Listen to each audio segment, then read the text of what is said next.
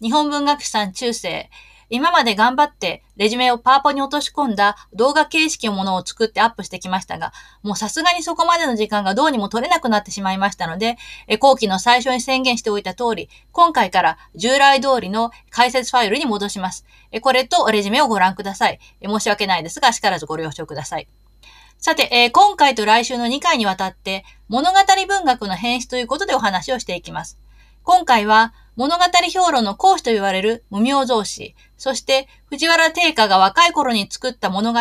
松良宮物語を中心に取り上げていきます。それでは参ります。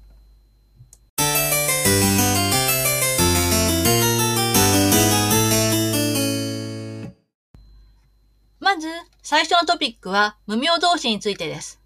え簡単にこの作品について説明しておきたいと思います。レジュメをご覧ください。えこの無名造詞は、鎌倉前期の文学評論書で、またの名を研究物語、あるいは無名物語とも呼ばれます。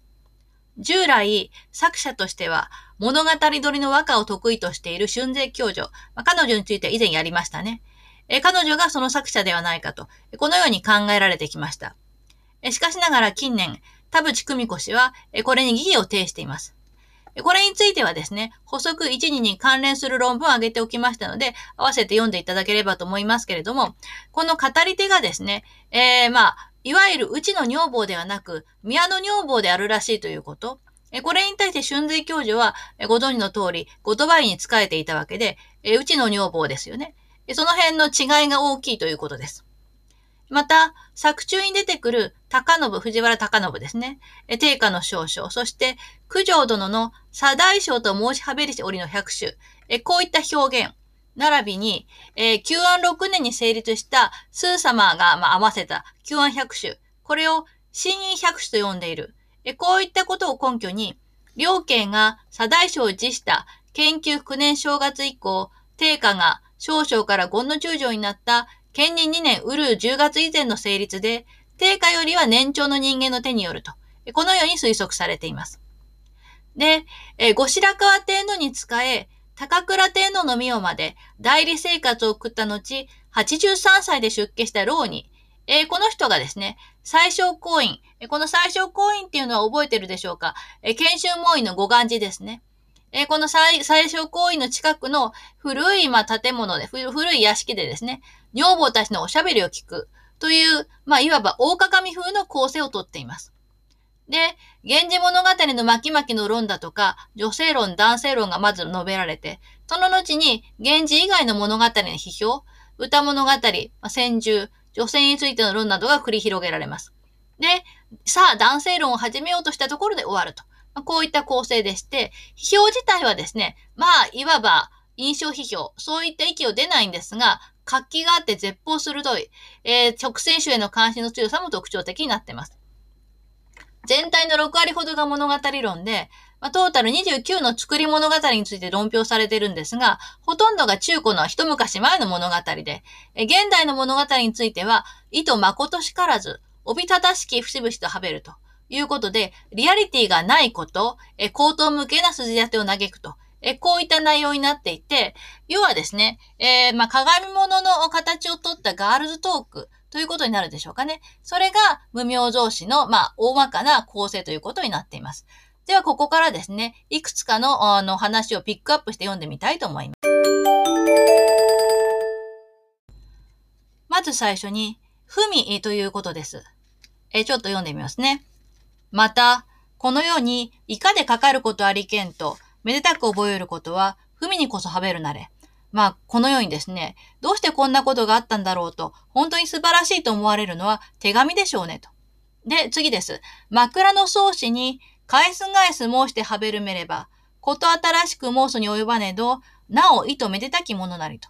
ありまして、枕草子にこの手紙のことというのは何度も何度もその書かれているようですから、今更まあわざとらしく言うほどのことでもないんだけれども、やはりですね、大変心打たれるものですと。こんな風に言ってます。で、枕草子にはですね、え、珍しと言うべきことにはあらねど、文こそ、なお、めでたきものなれ。遥かなる世界にある人の、意味じく、おぼつかなく、いかならんと思うに、文を見れば、ただいま差し向かいたるように覚える。意味じきことなりかしと。まあ、珍しいものではないけれども、やはり手紙というのは素晴らしいもので、はるか離れたところにいる人が気にかかってどうしているかなと思っている時に、その人からの手紙を見ると、まるで目の前に向かっているように思えるのは、どうしても感慨深いことだと。まあ、こういうふうに書かれていて、これを踏まえているわけで、えー、明らかにですね、この時代に枕草子がよく読まれていたということがわかりますよね。そしてこのように続けます。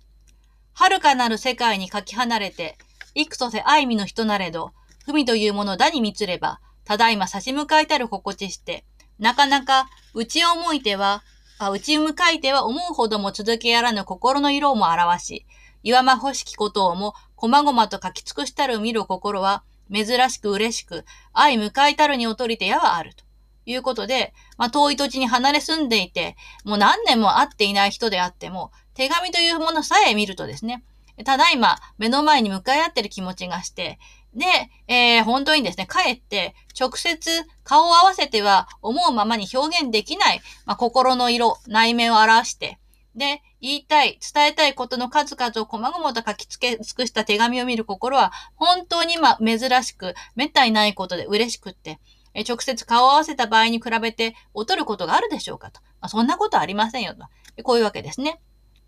で、さらに、つれづれなる鬼、昔の人の踏み見でたるは、ただその折の心地して、意味じく嬉しくこそ覚えれま。所在ない時に、昔ま知り合っていた人の手紙を見つけた時は、その時の気分に立ち戻って、本当に嬉しく思われると。で、まして、亡き人などの書きたるものなど見るは、意味じく哀れに、年月の多く積もりたるも、ただいま、筆打ち濡らして書きたるようなるこそ、返す返すめでたけれ。ただ、差し向かいたるほどの情けばかりにてこそはべれ。これは昔ながらつゆ変わることなきもめでたきことなりということで、先ほどはですね、距離の遠さについて、まあそれを埋めるのが手紙なんだと言ってたわけですが、今度はですね、時間が離れているということですね。昔の人だとか、あるいは、まあ、いな、もう死んでしまった人が書き残したものを見るというのは、本当にしんみりして、で、長い年月が過ぎているのに、まだ、まさですね、まさにですね、今、筆をこう湿らせて書いてるようなこと。これは本当に深く感動してしまうと。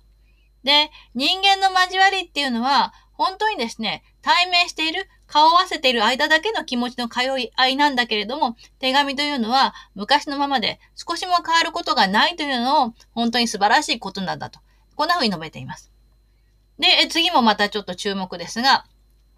イミジカリケル演技、転略の御時の古ごとも、ということで、えー、演技転略、大悟村上両天皇の時代の自責もですね。ということで、これが、えー、後鳥羽天皇がものすごくリスペクトしていたっていうことは以前お話した通りですが、えー、これがやっぱり時代の共通認識なんですよね。この二人の天皇の知性というのは、まあ、10世紀の前半で、貴族社会の、まあ、貴族時代の最盛期と言ってもいい。そういった非常にご立派な世であった、第五天皇村上天皇の、まあ、知性のこと。これも、あるいは、モロコシ天竺の知らぬようなこと、まあ、中国だとか、インドという知らない世界の出来事も。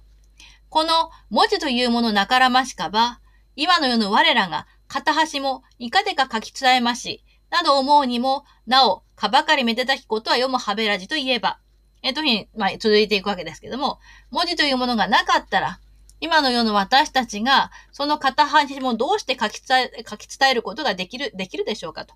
こんな風に思うにつけても、やはりその文字を活かした手紙ほど素晴らしいものは決してないでしょうと。えこんな風に言うと、ということでですね、えー、また次のところにつながっていきますけども、まずここでは手紙というのがいかに素晴らしいか、えー、場所を超えて、えー、時代を超えて、つながり合うことのできる素晴らしさ。で、それを、まあ、文章を書くということで、後世に伝えることができる、といった素晴らしさについて、まずここで熱く語っているということになります。で、ここからつながる形で次のトピックに移っていきます。ここで気に留めておいてもらいたいのはですね、えこういうことなんです。文、すなわち手紙というのは、まあ、女房文学に非常に馴染み深い素材ですよね。で、まあ、それが枕草子なんかにも取り上げられているというのは、海をとして書かれている通りですけども、この枕のですね、先ほどちょっと説明した一節が、まあ、現実の空間を超えて、心理的な連帯感、中体をもたらすものというふうな捉え方をしているのに対して、この無名同士の指摘というのは、空間と時間を超えて、よりですね、その受け手の内面に作用するものとして、手紙の意義を認めているという点が非常に大きいんですね。でそこには、まあ、あの、今までちょっとその、例えば長命とか、あるいは作業なんかで見てきたような、中性的な無常感に通ずる、ある感覚と、一方でですね、真実、普遍なものに対する憧れ、手紙っていうのは変わらないんだと。人との関係性って変わってしまう、まあ、死んでしまったりとかですね、場所が離れて疎遠になってしまったりっていうことあるけれども、手紙というものに書かれたものっていうのは、その時の真実で、それは時代を超えて、あるいは距離を離れて、距離が離れていても変わらないんだと。そういうものへの憧れがあるということを押さえておいていただきたいなと思います。では、えっ、ー、と、次の夢のところを読んでみたいと思います。また、何の筋と定めて、意味字と言うべきにもあらず、あだに儚きにいいことに言い習わしてあれど、夢こそ哀れに意味じく覚えれと。あこんな風に言うんですね。まあ、どういう点と限って素晴らしいということもできず、むしろですね、頼みにならなくって儚いことの例に言い習わされているけれども、夢こそ本当にしんみりと感銘深いものに思われますよと。えこういうふうに述べています。で、え具体的にですね、はるかにあと耐えにし仲なれども、まあ、はるか昔に耐えてしまった男女の中であっても、夢には関森も強からで、えー、というのは、夢の中では、この二人の仲を妨げる番にも邪魔できないとですね。これは、伊勢物語の第五弾にですね、人知れぬ、我が通い字の関森は、よいよいごとにうちもねななん。えー、私の通い字を邪魔する関森は、毎晩毎晩、まあ、居眠りをしてほしいと。まあ、こういうふうな歌がある。これを踏まえた表現ですが、夢の中ではそういった晩にも邪魔することができなくて、元越し道も立ち返ることをかれ、昔の、えー、あの人と会った時の仰せの思い出が蘇ることも多いようですと。で、昔の人、まあ、死んでしまった人であっても、ありしながらの面影を定かに見ることは、ただこの道ばかりはべり、まあ、生きていた静電のままの面影をですね、まだまだと見るというのは、この夢の中だけですからと。で、上等門院の今は泣き寝の夢ならで、と読ませたまえるも糸こそ哀れにはべれ、など言う人あれ。上等門院、これは一条天皇の中宮少子ですね。少子がですね、えー、その一条天皇の死を悲しんで、王子とも今は泣き寝の夢ならで、いつか君をまた見るべき。もう今はもう再びお会いできないことを嘆き悲しみながら寝入った夜の夢以外で、いつ上様にお目にかかることができるでしょうかと。まあ、こんな風に読んだえー、ということ、これも本当にしみじみと心打たれますと。えー、こんな風に、えー、言う人もいるというわけです。これは、あの、先ほどのふみに続いて、えいるところでして、ふみと同じようにですね、えその夢っていうのは、やっぱり、今は亡き人との通路、夢というのが、まあ、現実と繋がってるんだっていうことは前期からずっとお話ししていると思いますけども、現実のまあ、ある種満たされない思いを叶えさせてくれる、そういう世界でもあるわけですね。そういうことを踏まえて、夢をこう非常に高く評価しているということになります。このあたりもですね、あの、この、この時代の女性たちが夢というのをどのように捉えていたかということをかあの知る非常に大きな手がかりになる部分かなと思います。次は、阿弥陀仏についてです。また、こと新しく申すべきにはあらねど、この世にとりて、第一にめでたく覚えることは、阿弥陀仏こそはしません。ということで、今更まあ言うことでもないんだけれども、この世で一番こう素晴らしいと思われるのは、阿弥陀仏でいらっしゃるというんですね。念仏の功徳のようなど、初めて申すべきならず、まあ、念仏を唱えることによって生まれるご利益の数々については、今更申し上げるまでもないでしょうと。で、南無阿弥陀仏と申すは、返す返す、めでたく覚えはべるなり。まあ、その、阿弥陀仏を信仰することを誓ってですね、南無阿弥陀仏と唱えるのは本当に素晴らしいと思われます。人の恨め式にも、世の技の詫び式にも、お物の羨ましきにも、めでたきにも、ただいかなる方につけても、強いて心に染みて、物の覚える慰めにも、阿弥陀仏、南無阿弥陀仏とだに申しつれば、いかなることもこそ解く消え失せて、慰む心地することにてはべれというわけで、まあ、相手を恨めしく思ったりとか、あるいは生きていくための諸々のなりわいが辛い時とか、あるいは他人が羨ましいと思われたり、あるいはまあ感動ですね。感動的な時にも、ただどんな時にもですね、特に強い感情に駆り立てられて、ものが感じられる時の、まあ、心のいたわりとしても、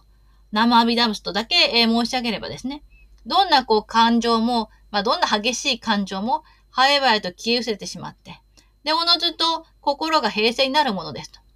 よくですね、まあ、尊すぎて辛いとか言う人いるじゃないですか。ああいう風な、なんとかが尊すぎて辛いみたいな気持ちも、生阿弥陀仏と唱えることによって穏やかになる。だから、こう、生阿弥陀仏は素晴らしいんだと。まあ、そういうことですね。で、人はいかがおぼさるらん。他の人はどうお考えかしらと。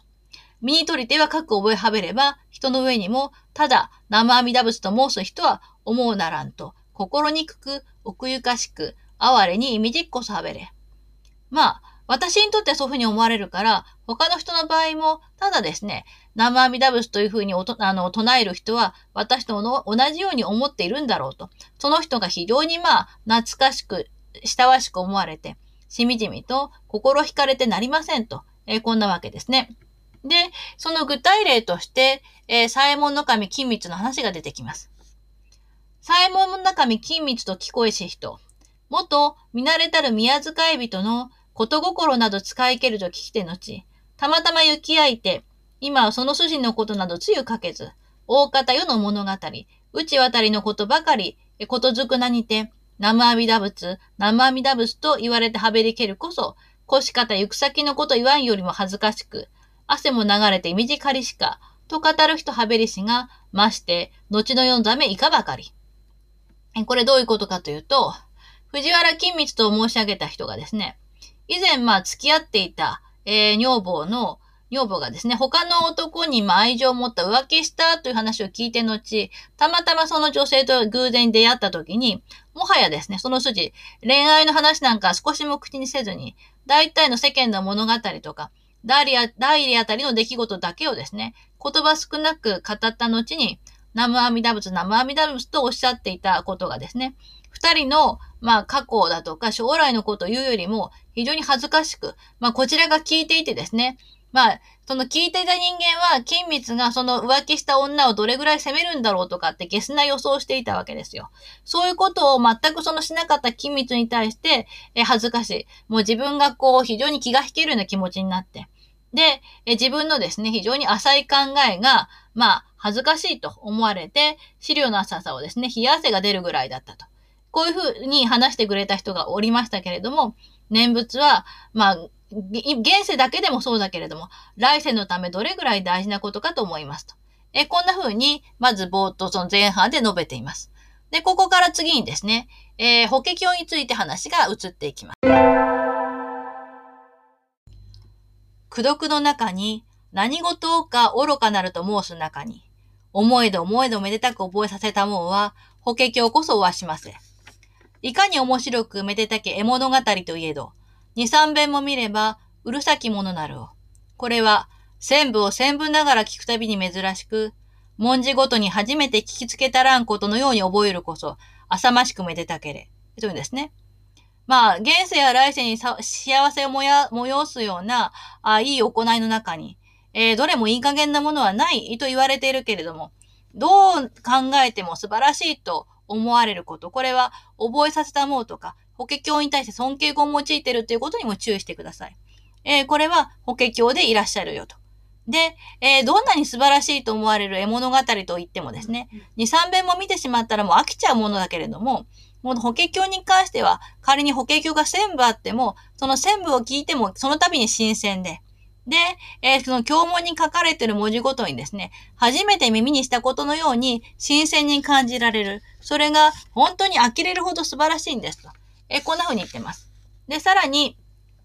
無に無産と仰せられてるのみならず、ホッケ最大一と案めれば、こと新しくかように申すべきにはあらねど、さこそは昔より言い伝えたることも、必ずさしも覚えぬことをはべるを。これは、たまたま生まれあいたる思い出に、ただ相立て祭りたるばかりとこそ思うに、えというふうにあるわけです。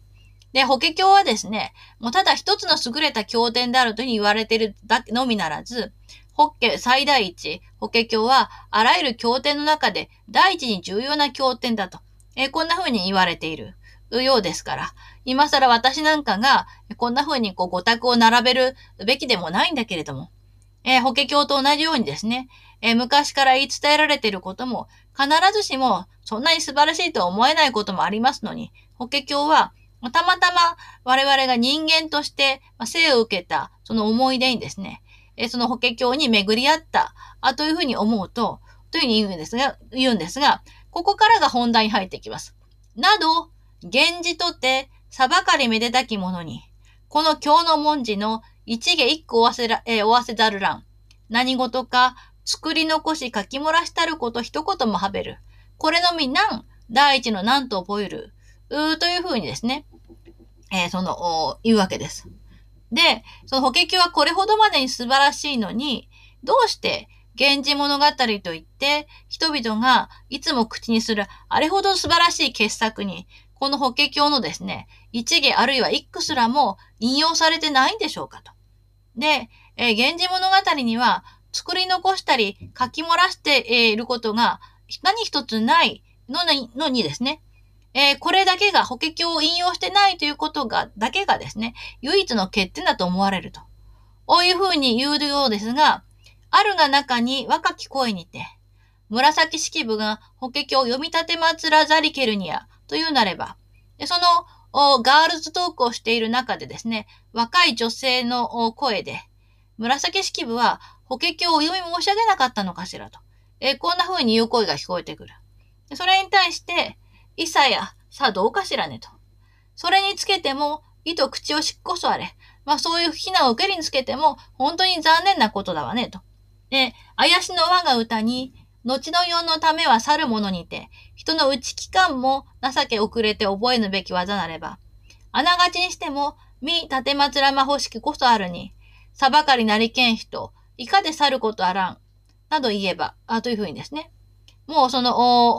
本当につまらない、まあ自分の和歌でも、まあ法華経を読んだ歌がない、えというのはですね、後の世、死後、まあ極楽王でもできないのかと、えこんな風にがっかりするばかりか。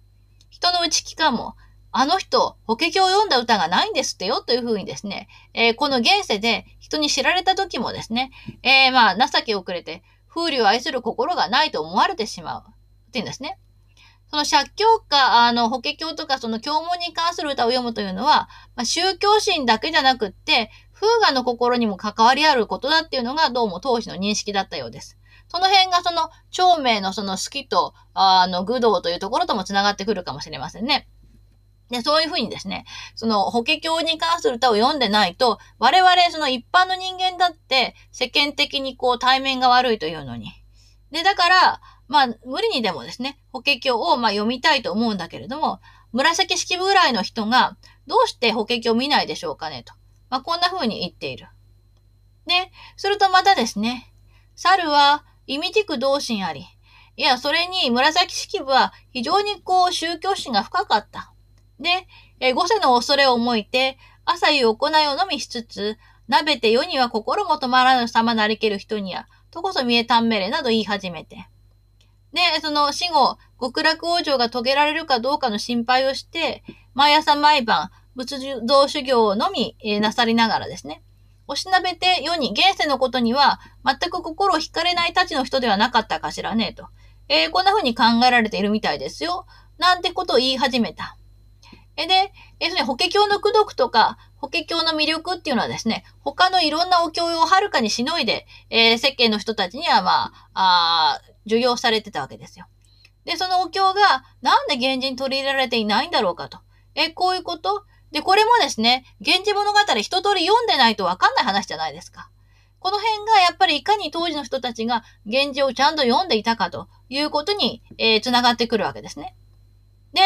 となると当然ですね、話題は前期からお話している狂言企業という問題になってくるわけですね。で、前期私は、あの、村崎式部が源氏物語を書いたためにですね、えー、狂言企業の罪で地獄に落ちた、あというですね、えー、ことが信じられていたという話をしましたけれども、こういったその法華経に関するその引用がないとかいうことも、おそらく、えー、式部がですね、えー、地獄に落ちたというその裏付けになって、誠しやかに語られることになったわけですよね。だけれども、この作者は、それをその完全に認めてるわけではなくって、紫式部もちゃんと宗教心があったんだよっていうことをさりげなく主張して、で、うまく宗教と文芸が両立するっていう方向を示しているというあたりも非常にバランス感覚が取れた書き手だということになるでしょうね。では、えっ、ー、と、次に参ります。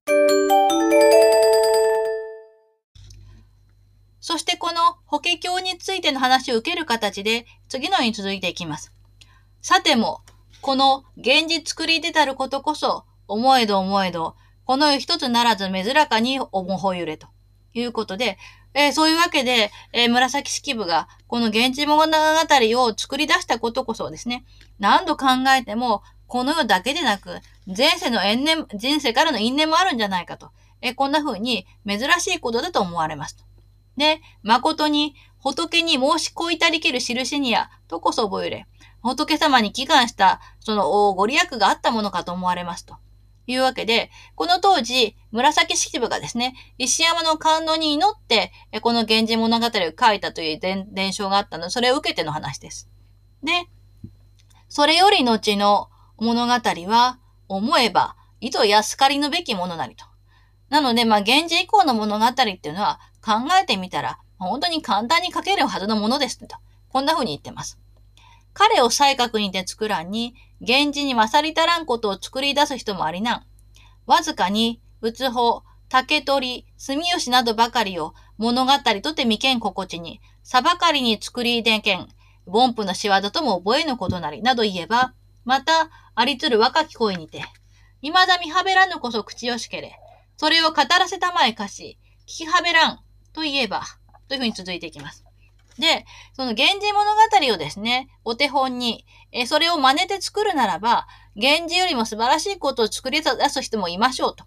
だけれども、紫式部はですね、まだ本当にこう、うつ法物語とか、竹取物語とか、住吉物語とか、そういった、えー、実世紀に成立したようなですね、え、物語だけをですね、物語として見ていた程度の認識で、あれほどの傑作に、えー、作り出したっていうのは、もう波の人間の仕業とも思えら思われないことですよと。えこんな風に言ってるわけですね。要するに、現状をお手本にすれば、もっと素晴らしい物語を作ることも簡単だろうけれども、紫式部のお手本としては、うつほ竹取住吉ぐらいしかなかったんだと。それを、あんなですね、まあ大、えー、対策に、えー、仕立てたっていうのは、波の人間じゃできませんと。こういうふう、こういうふうに言ってるわけです。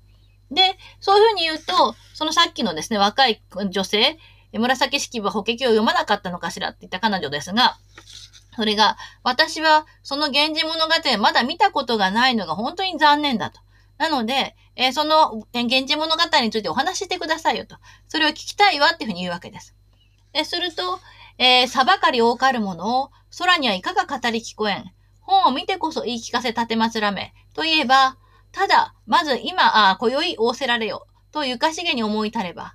現にかようのよい、つれづれ慰めぬべき技、など口々言いてと。いうことで、ここから本格的にガールズトークに入っていくわけなんですが、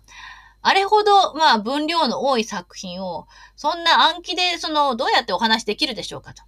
で、ちゃんと本を読んで、あなたに聞かせてあげようと。えこういうふうに言うわけですね。だけど、まあ、ただ、まず、今宵仰せられよ。でも、やっぱりまだ、まず今晩お伺いしたいと。こういうふうにですね、えー、おねだりをされて。ね、本当にこう聞きたそうに思っているので、まあ、なるほど、え、こんな風な要因にはですね、つれづれ、所在なさを慰められることですね、と口々にみんなで言って、それで、えー、みんなでですね、ワイワイと、源氏物語についてのトークが始まると。えこういうふうに流れ、こういうふうな流れになってるわけです。なので、ここまでのその、本題に入るまでの前置きっていうのもかなり工夫されてですね、えー、その昔のことを思い出す様子がとかいろいろなものを触れて、で、しかもその狂言記号的なものに触れて、さていよいよ現人についての本題になっていくと。いう形で工夫されているということが分かってもらえるかと思いますし、こういったですね、その数人の女性たちが登場して、その中でワイワイガヤガヤやりながら話が進んでいくっていうことでですね、いろいろなその話が出てきやすくなる。非常にその、こういう、まあ、大鏡式の書き方っていうのが、ここから効果を発揮していくことになります。それでは次から、源氏物語について読んでいきたいと思います。ここからは、巻き巻きの論と言われる部分です。巻き巻きのうちに、いずれか優れて心に染みてめでたく覚えるといえばということで、源氏物語の巻の中で、どの巻が一番こう心に染みて素晴らしいと思いですかと、えこんな風な質問が投げかけられます。それに対してみんなでワイワイ言っていくわけですね。え、切り壺に過ぎたる巻屋ははべるべき。やっぱり切り壺でしょうと。で、いずれの恩時にかと打ち始めたるより、源氏初元ゆいう意のほどまで、言葉続き、ありさまをはじめ、哀れに悲しきこと、この巻にこもりてはべるぞかしと。いうわけで、その冒頭のですね、いずれの恩時にか、まあ、女房こう、山田侍玉いける中にといった書き始めからですね、源氏の初元という今、元服の時まで、その言葉続き、文章の調子だとか、話の内容をはじめとして、しんみりとして悲しい気分が、この、あ切り壺の脇にはこもっておりますよ、というわけです。で、次、母木木の甘湯の品定め、糸見どころ多くはべるめる。例の母木木の、えー、メンズたちがワイワイやってる甘湯の品定め。これも大層見どころが多いようですと。言ってるわけですね。これはまあ、女性論だけじゃなくって、芸能とか建築とか、そういった多方面な文化に展開しているってことを褒めているわけです。で、次。夕顔。一筋に哀れに心苦しき巻きにてはべるめれ。夕顔の巻というのは、まあ、ひたすらですね、えー、まあ、同情心をそそられる、そういう巻のようですね、というわけですね。で、次、もみじのが花の縁。とりどり縁に面白く、絵も言わぬ巻き巻きにはべるべし。それぞれに遊園で興味深くって、非常に何とも言えない良い巻でしょうと言ってます。まあ、どちらにも華やかな、こう、宮廷ので宴の様子が描かれているというところも評価ポイントのようですね。で、葵。糸哀れに面白き巻きなり。葵の巻というのは、これは、えご存知のように、葵の絵がまなくなってしまうところ、そして、えー、鴨の祭りの車争いだとか、あるいは六条の宮どころの生き量が登場するとか、まあそういった様々にこう趣向が殺されているということを哀れに面白きというふうに評価しているわけです。で、榊。伊勢の恩いでたちのほども縁に意味じ。陰隠れさせたまいて後、藤壺の宮、様変えたもうほどなど哀れなりということで、榊の巻というのは、これは、六条の宮すところが、あ娘の細工、これ後の秋子のみ中宮ですが、と一緒に伊勢に出発する場面、その様子も非常に優美で風情があると。で、桐壺亭がお隠れになって、後にですね、藤壺の宮が出家なさるあたりの様子が非常にしみじみとしていると評価しています。で、次、スマ。哀れに短き巻なり、まあ、しみじみと情緒豊かな巻であると。で、えー、今日入れたもうほどのこと、まあ、光源氏がですね、えー、都を出発なさる時の様子なんていうのも、あるいは、その、巣までの様子の、住まいの様子、非常にこういったものがしみじみとしておりますと言ってます。それから、明石は、裏より裏に裏伝いたもうほど。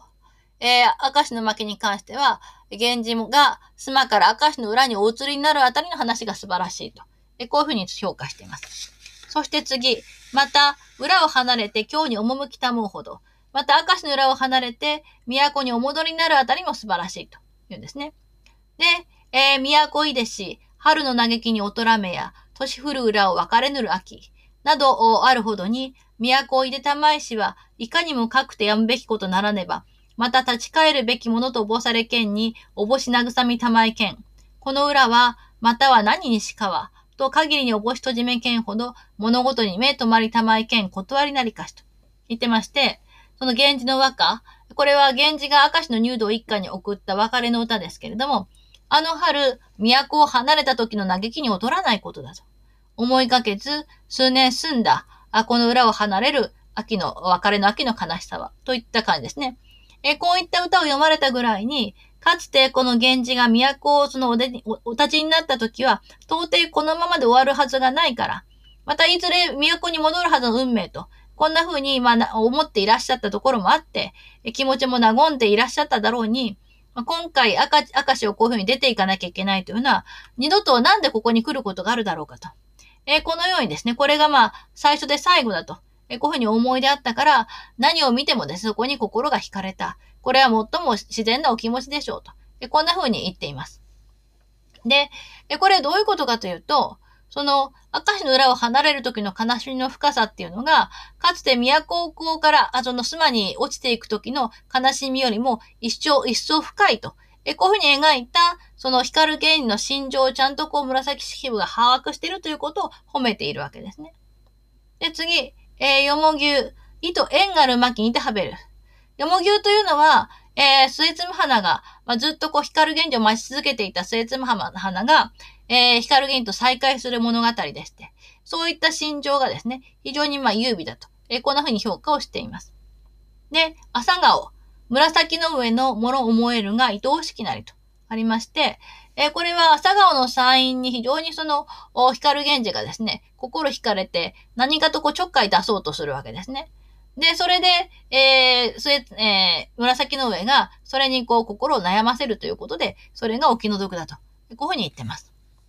で、十七の並びの中に、初音、胡蝶などは面白くめでたしというわけで、これはあの、玉桂を中心としたですね、えー、17条の並びの中に、初音や胡蝶っていうのは面白くて、えー、素晴らしいと。こんな風に、まあ、評価されています。これは、源氏の屋敷における春の行事の数々を絵巻風に描いたもので、それを評価してるんだろうと思います。で、えー、次。野脇の明日こそ、様々見どころありて、縁におかしきことを置かれ。野脇の巻にですね、これは嵐の吹き荒れた翌朝に、夕霧がお父さんのお使いで、えー、その二条の屋敷の多くの女性たちをお見舞いする場面を指していて、これが非常に見どころがあって、ここでその、えー、この夕霧が紫の上を垣間見しちゃうわけですね。そういったことも含めて、非常に優美優美で美しい場面が多いというふうに述べています。で、次、富士の裏場。えー、これはあの、夕霧とその、大内山の音と、まあ、宇大、えー、宇大人のですね、和解、えー、ということですけども、あるいは、明石の上の、お親子が再会するとか、そして光源氏が準大乗大臣に昇進するとか、そういった非常にハッピーな結末が描かれているということで、意図心行き、嬉しき巻なりと。非常に気持ちよく嬉しい巻だと。こんな風に述べています。え、次、若菜の上下、共にうるさきことどもあれど、意図多くて見どころある巻きなり。まあ、どちらもですね、えー、面倒な話が入り組んでる。うまあ、朱雀帝が出家したりとか、女三宮が降下したりとか、あるいは、柏木がですね、女三宮を買いまみして、えー、恋の病に落ちてしまうとか。そして、紫の上が病気になるとか、そういったいろんなですね、めんどくさい話が入り組んで続くってことを、うるさきことともあれというふうに言ってますが、で、ボリュームがあって非常に見どころのある巻であると。えこんなふうに述べています。で、次、柏木の右門の神のうせ、糸哀れなり。まあ、柏木の巻で、えー、その柏木がですね、えー、思い死で死んでしまったっていうのは非常に気の毒なことであると。そして、実り、幻、糸哀れなることばかりなり。実りの巻というのはこれは紫の上がなくなる場面。そして、幻の巻は、まあ、老いと死を自覚した光源の晩年の日々を描いているっていうことで、非常にまあ、しみじみとしたことばかりが続いていると。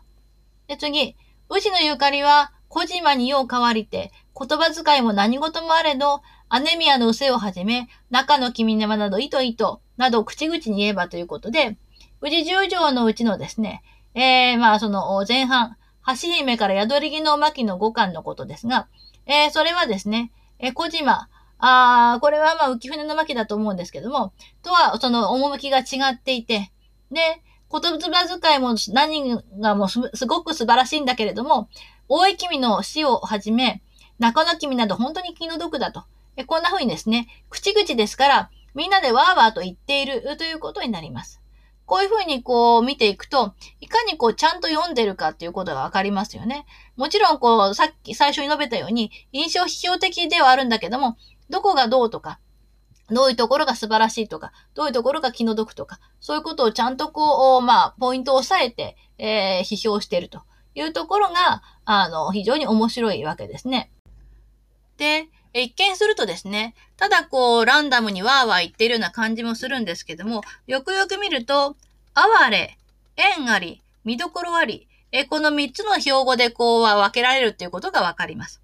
で、哀れについては、まあ、例えば、切り壺、夕顔、葵、祈りといったですね、人の死の悲しみ。これを、ただ悲しいんじゃなくて、それを優美に描いたことを哀れと表していて。で、そして次のですね、縁ありというのは、自然の美しさとか、えそういうものをその描いた描写をある、もみじのが、花の縁、榊、よもぎゅう、のわき、えこういった巻については縁ありと評されています。えさらには、母木と若菜っていうのは、様々なその論が広がっているということで、見どころありと。えこんな風に評されている。このように、まあ、この作者としては、この標語をちゃんと使い分けて、えー、源氏物語もある意味整理しながら、えー、ここでですね、巻き巻きの論を組み立てているということになります。まあ、全体的には確かに印象批評ではあるんですけども、そこにちゃんとしたですね、えー、まあ、規範意識っていうのがあるということは、えー、しっかりこう認めておいていいのではないかなと思います。で、ここにつながってですね、えー、そこからスライドして女性論に話が広がっていきます。えー、次からそれ読んでみたいと思います。さて、えー、ここからですね、女性論に移っていきます。で、先ほど、源氏物語を読んだことがなくて非常に残念だと言って言ってた若い女房がいたわけですが、えー、彼女がですね、また唇を切っていきます。この若き人、めでたき女は垂れ垂れかはべるといえばということで、えー、先ほどの若い女房がですね、素晴らしい女性って一体誰ですかと、えー、こんな風に尋ねるわけですね。すると、霧壺の行為、藤壺の宮、葵の上の我から心を持ち、えー、紫の上、さらなりと、えー、いうことで、まずはですね、その霧壺の行為、これ光源氏のお母さんですよね。で、それから、えー、藤壺の宮、そして葵の上の、え我が身を反省して気遣うこと、それが素晴らしいと。で、紫の上は今更言うまでもないと。えこういう風に始まって、明石も心にくく意味字、明石の上も、まあ、奥ゆかしく素晴らしいと、えこんな風に喋っているわけですね。で、えさらに、また、意味字き女は、おぼろ月夜の内視の神。源氏流されたもも、この人のゆえと思えば意味時期なりと。言っていて、意味時期っていうのはこれはですね、まあいい意味にも悪い意味にも使うんですけれども、ここではまあ素晴らしい女と言っていいでしょうかね。素晴らしい女性としては、おぼろ月の内視の神が挙げられて、源氏が住まいに流されなさったっていうのも、彼女がまあ原因だと思うと、非常にまあ魅惑的な人間だったということなんだろうと。えこんな風に言ってます。で、いかなる方に落ちる涙にか、など、帝の仰せられたるほどなども意図意味じと。いうわけで、え、これはですね、その光源氏がこう住まいに流された後に、朱雀帝が光源氏のために流す涙なのか、それとも私のために流す涙なのかというふうに、まあ、あの、独り言を言うのを聞いて、えー、思わずですね、おぼろ月夜が、まあ涙をこばす、そういうその場面であります。そこも非常にまあ素晴らしいということで、で、次に、朝顔の宮。えー、さばかり心強き人なんめり。世に差しも思い止められながら、心強くて闇たまえるほど、意味じっこそ覚えれと。いうわけで、その朝顔の先のサインが非常にまあ意志の強い人のようで、で、源氏にあれほどですね、深く思いを寄せら寄せられながら、まあ非常にこう心強くて、その源氏の思いを受け入れずに済ませてしまったというのは、意味じこそ覚えれ。まあちょっとあまりに度が過ぎていると。そんな風に思われると。いうわけですね。なんでしょう、イメージっていうのは非常にいろんな意味で使われていて、今で言うとこのやばいに近いかもしれませんよね。ちょっとやばいと思うというわけです。で、うつせみもその方、まあ、強情という点では無下に人歩き、みっともない限りだと。で、後に、雨姿にて、まじらい至るが、あまた心好きな人というわけで、雨の姿でありながら後にですね、源氏の屋敷で暮らしているっていうのが非常に心好きな人、気に入らないと。こういうふうに言ってる。すると、うつせみは、源氏には誠に打ち解けず、打ち打ち解けたりと、とりどりに人の申すは、いかなることにかという人あればということで、うつせみは、源氏と本当にですね、身も心も許さなかった。いや、許した。要するに、この二人が実際にこうできてるとかできてないとかっていろんな人が勝手なことを言ってるけど、どっちが本当なのかしらと。え、こんな風に尋ねる人がいる。すると、母気に言う、何とて打ち解けざりけり、とは見えてはべるものを。悪しく心得て、さあ申す人々も時々はべる何メリというということで、母木にですね、えー、まあその、何とて打ち解けざりけり、どうして許さなかったのだろうか、ああという、まあセリフが書いてあるのにね、と。これ、今の物語本文には実はないので、えー、その源氏物語がまあ変遷してるってことがわかるわけですけども、それを、悪しく心得て、まあ、誤解して、えー、その実際に関係があった、なんていう人も時々いるようだわね、と。えこんな風に言っている。で、次。宇治のアネミアこそ返す返す意味じけれ。えこれは、あの、宇治の八宮の大井君ですね。えー、薫と、その、関わりのことですね。それが、まあ、本当にこう、素晴らしい、まあ、やばい。で、六条の宮すところの中条、これが面白いんですけども、六条の宮すところに仕えている中条という次女、これが宮遣い人の中に意味付けれ、次女の中で非常にこう素晴らしい女性だと。えー、こんな風に言ってるわけです。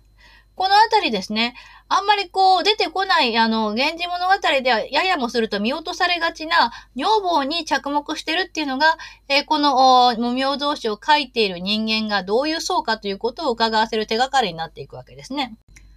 で、えー、ここでですね、イメージというのが、まあ、かなり両極端に使われているってことは、やっぱり注意しておくべきだろうと思います。まず、その、おぼろ月夜というのは、まあ、今で言うとこの悪女系ですよね。非常に、まあ、コケティッシュな魅力を持って、男性を振り回しつつ、まあ、それを、その、男を抱擁する豊かさっていうのを持ってる。そういう、その、おぼろ好きをタイプの女性に対して意味時期女と言ってる反面でですね、それとは対照的に、まあ、光源氏に従わなかった朝川の参院、そしてうつせみ、え、こういった人たちを意味地っていうところに取り上げてるっていうのが非常にこう興味深いですよね。で、その中に、薫をひたすら拒否し続けた大君だとか、あるいは、光源氏うまい具合適当に、適度にあしらった、その六条の宮すところの次女の中条、えそういうものもその含めて、イメージというふうに、えー、まあ評価しているということ。まあこれはつまりやっぱり、その男性本位のその恋愛の世界で、女性がこう強さを発揮するっていう、その女性に拒むこういった自由があるっていうことを、まあこの女性たちとの語り手は、まあ高く評価している。そういうそのことでもあるわけですね。だから、この、ある種の憧れっていうかな。そういうこともこのイメージという言葉の中から読み取れるわけですよね。で、えー、次にですね、愛おしき人ということで、まあ、気の毒に思われる女性について上がっているんですが、その筆頭が紫の上なんですね。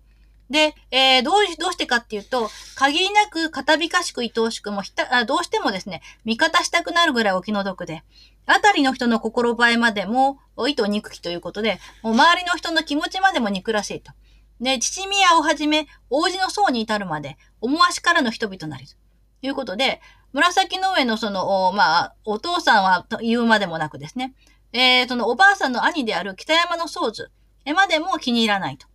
で、ママ母などの心映え、去るべき仲なれど、さばかりになりぬる人のため、意図差しも矢はあるべき。ママ母っていうのは大体ママ子には冷たくて当然の中であるけれども、光芸人の妻にまでなった人のために、どうしてそう冷たくしていいでしょうかと。えー、こういうふうに憤慨をしています。でさらに、夕顔こそ意図愛おしけれということで、夕顔が本当にかわいそうだと。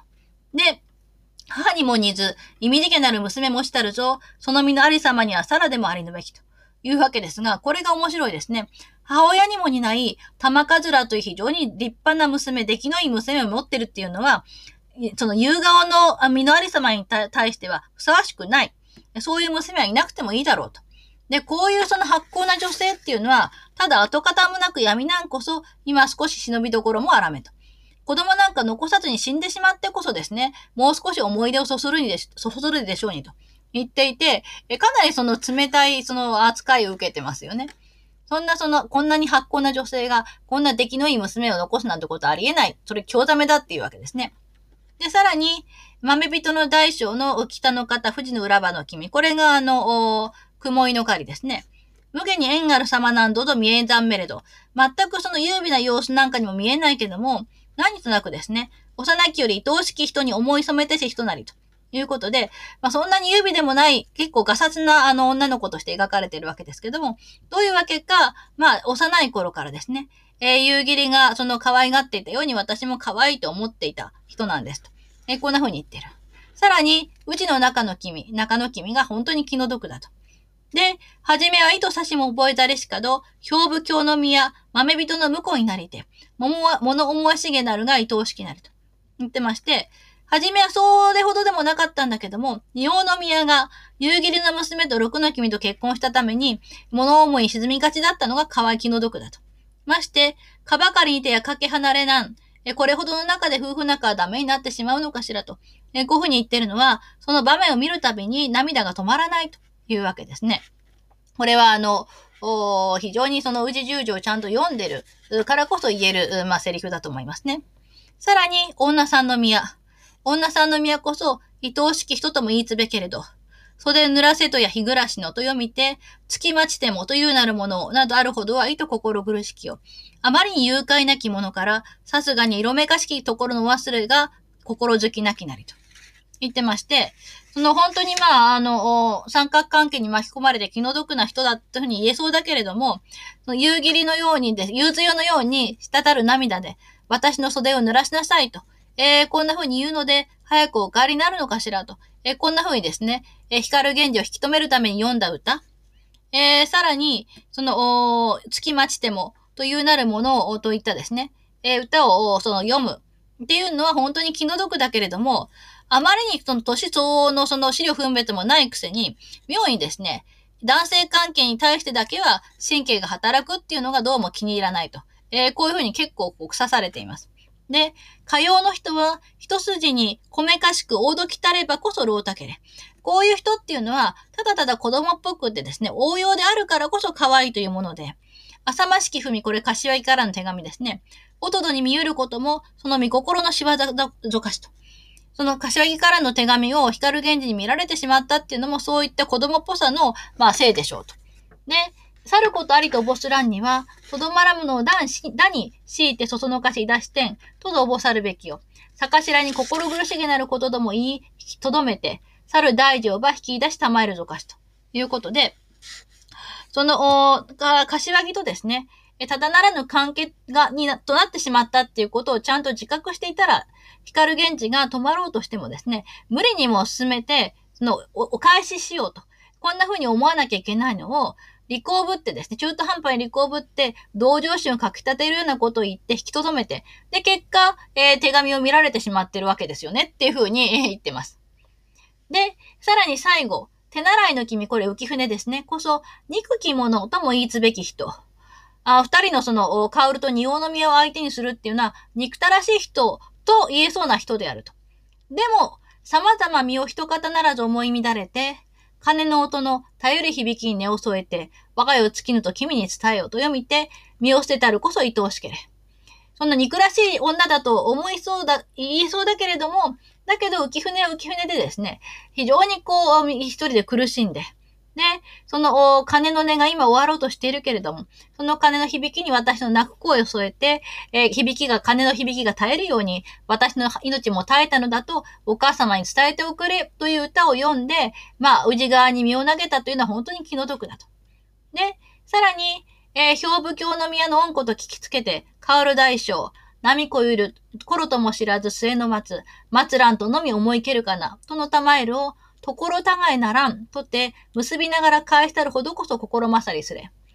で、浮舟と仁王宮の中を耳にして、薫がですね、波子いる頃という歌、他の男と浮気をしたとも知らず、私はあなたが待っていてくれるものと信じていたよと。こういう嫌味な歌をよこしたのを、ところたがいならん。あの、お間違いでしょ？手紙の届け先をお間違いになったのでしょうと。え、こういうふうに言って、手紙を結んだまま突っ返したのは、浮舟のしっかりした気象が見られますと。いうことで、浮舟に対しては比較的その好意的なんですよね。このあたりも、その、彼女らが、この、えー、無名同士の作者がどういうところにを評価しているのかっていうことを読み取る上で非常に重要なポイントではないかなと思います。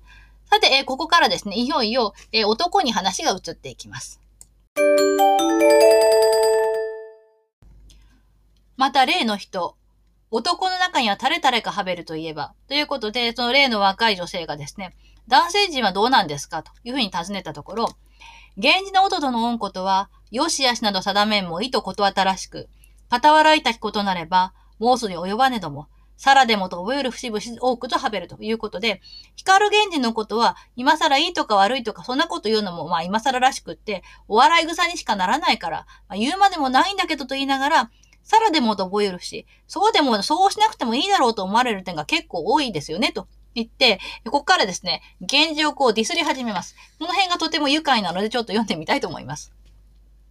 大内山の音と、これ東の中将のことですね。若くより片身に隔てなくて、慣れ結び交わして、天代の恩物語をはじめ、もろともに、大内山いでつれど、行く方店のいざよいにつきと言える。また、言論ないしのもとにて、立ち抜きて脅し聞こえしようのことは、言い尽くすべきもなしと。言ってて、えー、その、東の中将は若い頃から光源氏とお互いに分け隔てなく、非常に親しい仲であって、天湯の物語だとか、あるいは、もろともにの歌、これは一緒に代理は出たけれども、あなたはどこに行くんだろうか、行く先を私に教えてくれないなんてひどいよと。まあ、こういったあことだとか、あるいは、例の弦のないしですね。結構こう、年を取ったおばちゃんの弦のないし。これが、えー、まあ、年を、年に似合わない色好みで、光源氏に思いを寄せるわけですが、この二人の密会の現場をですね、東の中将に見られて、で、えー、からかい半分でやち、たちを抜いて東の中将が脅すっていうそういうエピソード。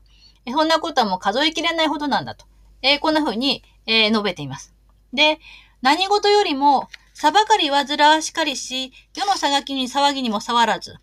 妻の御旅済みのほど、尋ね参りたまいりし、心深さは、よよふとも忘れるべくやはある。ということで、な、それよりもですね、あれほど面倒だった、まあ政治的な政界の騒動にも邪魔されずに、光源氏が住まい流されたところをですね、わざわざその、東の中将がお尋ねになさった、その友情の深さ、これは、どんなにね、時代が変わってもですね、忘れることなんかできるはずがないじゃないですかと。こういうふうに言ってるわけです。それ思い知らず、よしなき鳥娘して、かの弟の女房と挑みきしろわせたも、意図心浮き見心らにと。そういったですね、東の中将の、かつての東の中将の友情を全然こう思い知ることもなく、血縁、血縁関係もないのに、政治家としての実権を握る、握るためにですね、えー、その、さっきの西宮、泣き好み中宮をですね、幼女なんかにして、何の血縁関係もないのに。で、その、右大臣家のですね、えー、女房、古貴殿の女房と、まあ、バトルさせた、対抗して、えー、競争させなさったというのは、本当に嫌な見心であると。もう、源氏の気持ちが本当に嫌らしいと。で、絵合わせの折、妻の絵二巻取り入れて、かの女房負けになしたまえるなど、返す返す口惜しき見心なりと。で、例のですね、源氏物語の絵まかり、えー、絵合わせの巻で、えー、光源氏が妻で描いた絵を、これをですね、えー、その最後にこう、ここ一番に持ってきて、で、結果的に古貴殿の女房方が負けにしをしてしまったっていうのは本当に本当に嫌なお心であると。え、こういうふうに言ってます。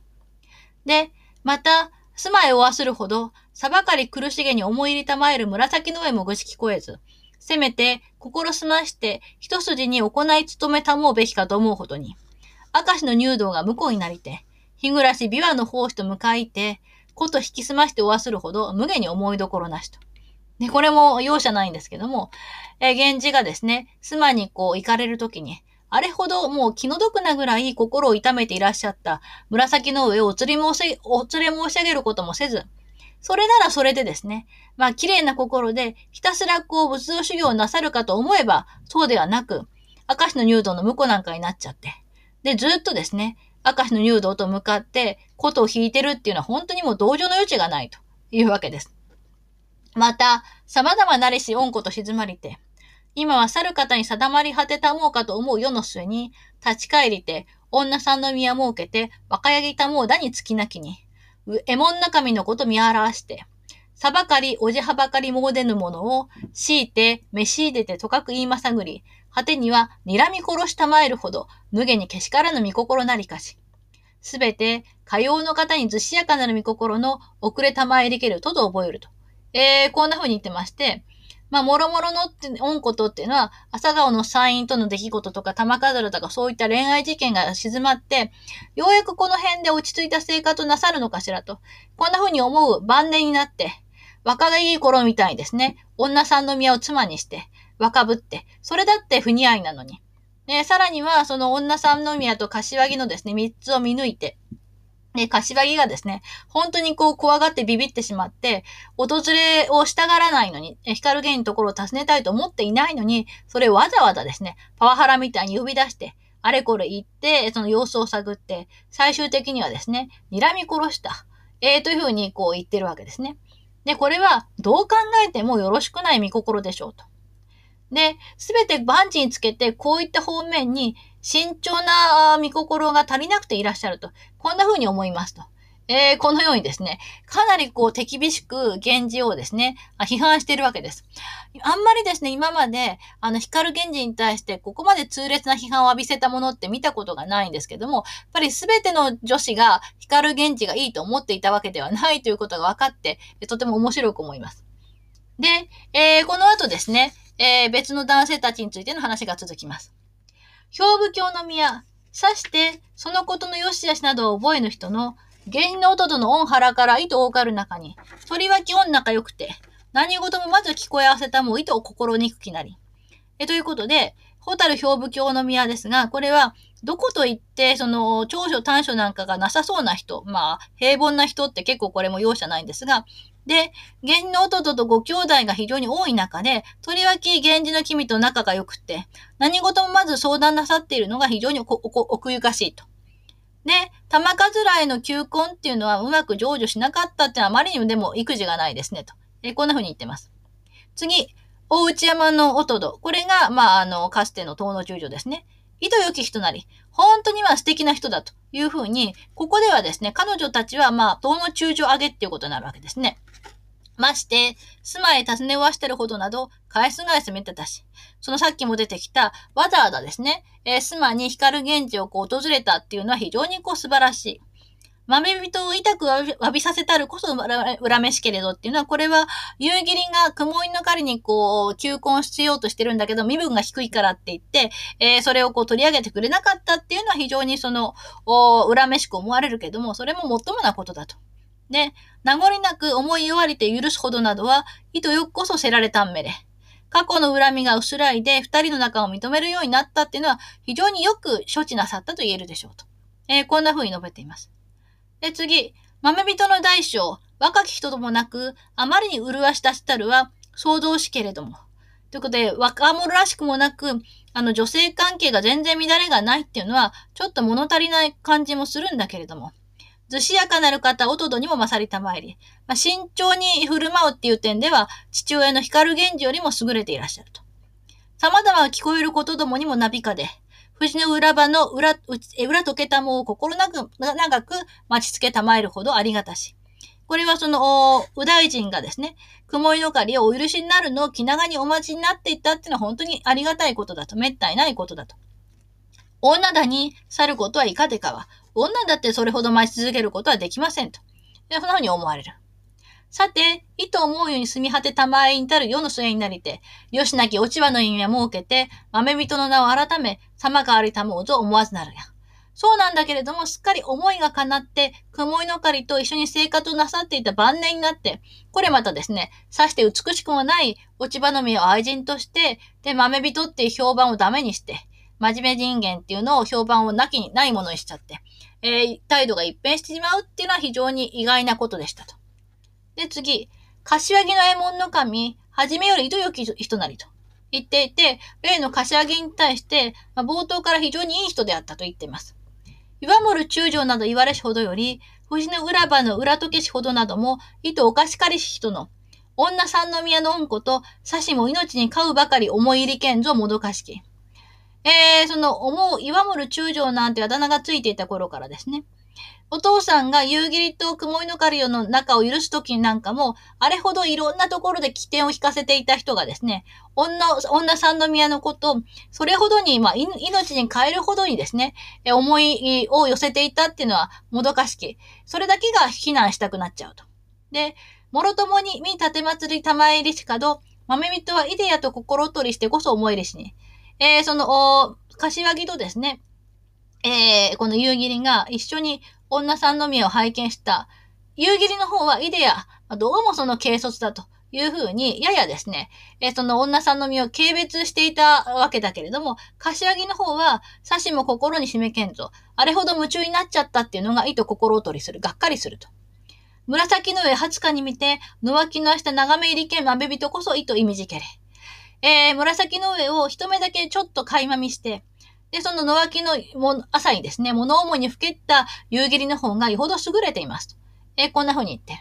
で、うせのほど、まあ、柏木がなくならたりっていうのは、いと哀れに愛おしけれど、本当にまあ気の毒に思われるけれども、そもあまり身のほど思い組んじ、人はあるげなるぞ、さしもあるべきかと覚える。それも、恋の初めからですね、身分をちゃんとこう案じて、みっともないほどなのが、それほど身分を気にすべきものなのかと、こんな風に思われますと。えー、こういう形で、えー、続いていきます。まだいろいろ続くんですが、ちょっと長いので、ここで切っておきますけれども、男性に対してもですね、えー、どういう人を良しとしてるかっていうと、意外にその、党の中将がいいって言われてたりとかね、そういうところが、まあ、興味深い、あの、ピックアップの仕方かなと思います。無名増詞の現地トークの内容を、すべてではありませんが紹介してみました。え中世が源氏物語の時代だということは、前期扱った様々な文学作品からも分かったと思いますが、無名増詞の作中世界の女房たちは、自分の思うようなキャラ設定、あるいは筋立てとなってない部分に文句を言ってみたり、まあ、自分の理想を投影してみたり、現代の私たちと近い読み方をしていることが印象的ですよね。こういった読みから二次創作が生まれてくるのはもはや必然と言ってもいいでしょう。えー、レジュメ6ページ。こういった背景について、高橋徹は次のように述べています。この時代は政治権力が貴族から武家へと決定的に転換し、文化の意味やありようも大きく変わる転換期である。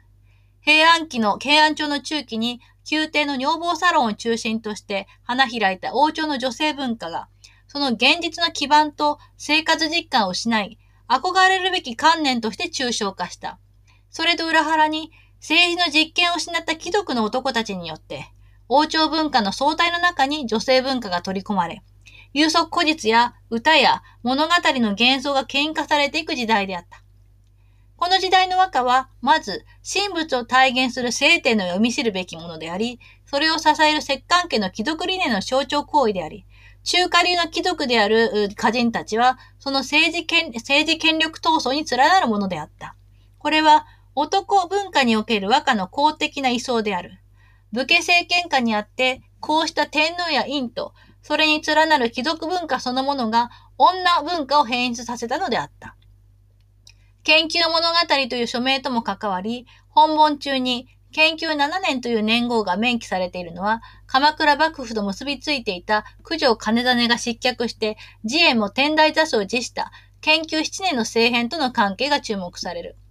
九条家の危機は、春世や定家の巫女左家の支持基盤基盤が失われたことをも意味していた。貴族文化そのものが王朝女文化の位相にあったとも言え、こうした政治社会的な背景のもとに、女による女文化の論議である。無名同士の作者も、えー、女に否定することはないとして、自演をその作者と見る説が深田徹によって提起された。その前には、高信作者説が五味文彦によってなされていた。かつては春税作者説もあり、共にうがちすぎであると思われるが、ジェンダーとしての女文化の位相にあることが重要であって、作者の性は男でも女でもあり得る状況にあったということはできると。えー、こういうふうに述べていて、こういったその無名同士のような作品が生まれるということ自体がですね、その政治の実権を失った貴族、そういうところの中に、王朝文化の相対の中に女性文化が取り込まれているということ、そういった時代の流れっていうのがあったと。いうことをまあ確認しておく必要があるだろうと思います。で、えー、源氏物語愛好の風というのは、実はもうですね、堀川天皇の講和年間に起こったとされていて、白河院工場の霊視内親王のサロンで特に愛好されたということが言われています。今鏡にはこんな風に書かれています。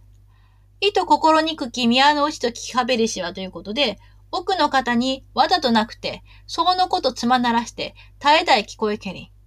いと優しく聞こえけるに、北の体の妻なる壺ね、妻のも立てたりければ、月も見ぬにやとおぼしけるに、うちに源氏を見て、さきこそ意味じけれ、青いはしかありなど聞こえけるということで、霊視内心のサロンでですね、えー、その月が綺麗な時に月も見ていないのかと思ったらば、そのおつぼねで源氏を読んでて、榊は素晴らしいわねとか、葵はこうだったわなんて話をしている、といった記述があります。で、さらにですね、この霊視内親王家の女房の第二によって、心高き東宮の戦時、そして同じく女房の式部によって、親子の仲、これどちらも今残っていないですけれども、こういったその物語が作られたふうに言われています。えー、陰世紀の義古物語、えこれは次回やりますが、あの、王朝物語をなぞらえて作られた物語のこと、義古物語とか中世王朝物語とか言いますが、そういうものに女房たちが関与していたということを、まあ、知らせてくれるものであります。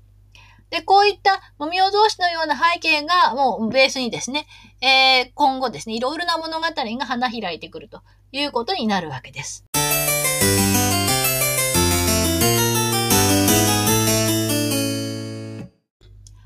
さて、えー、ここからは次のトピック。男もすなる物語ということで、高信と定家について取り上げます。無名同士の物語論の最後には、次のような一節が設けられています。ちょっと読んでみますね。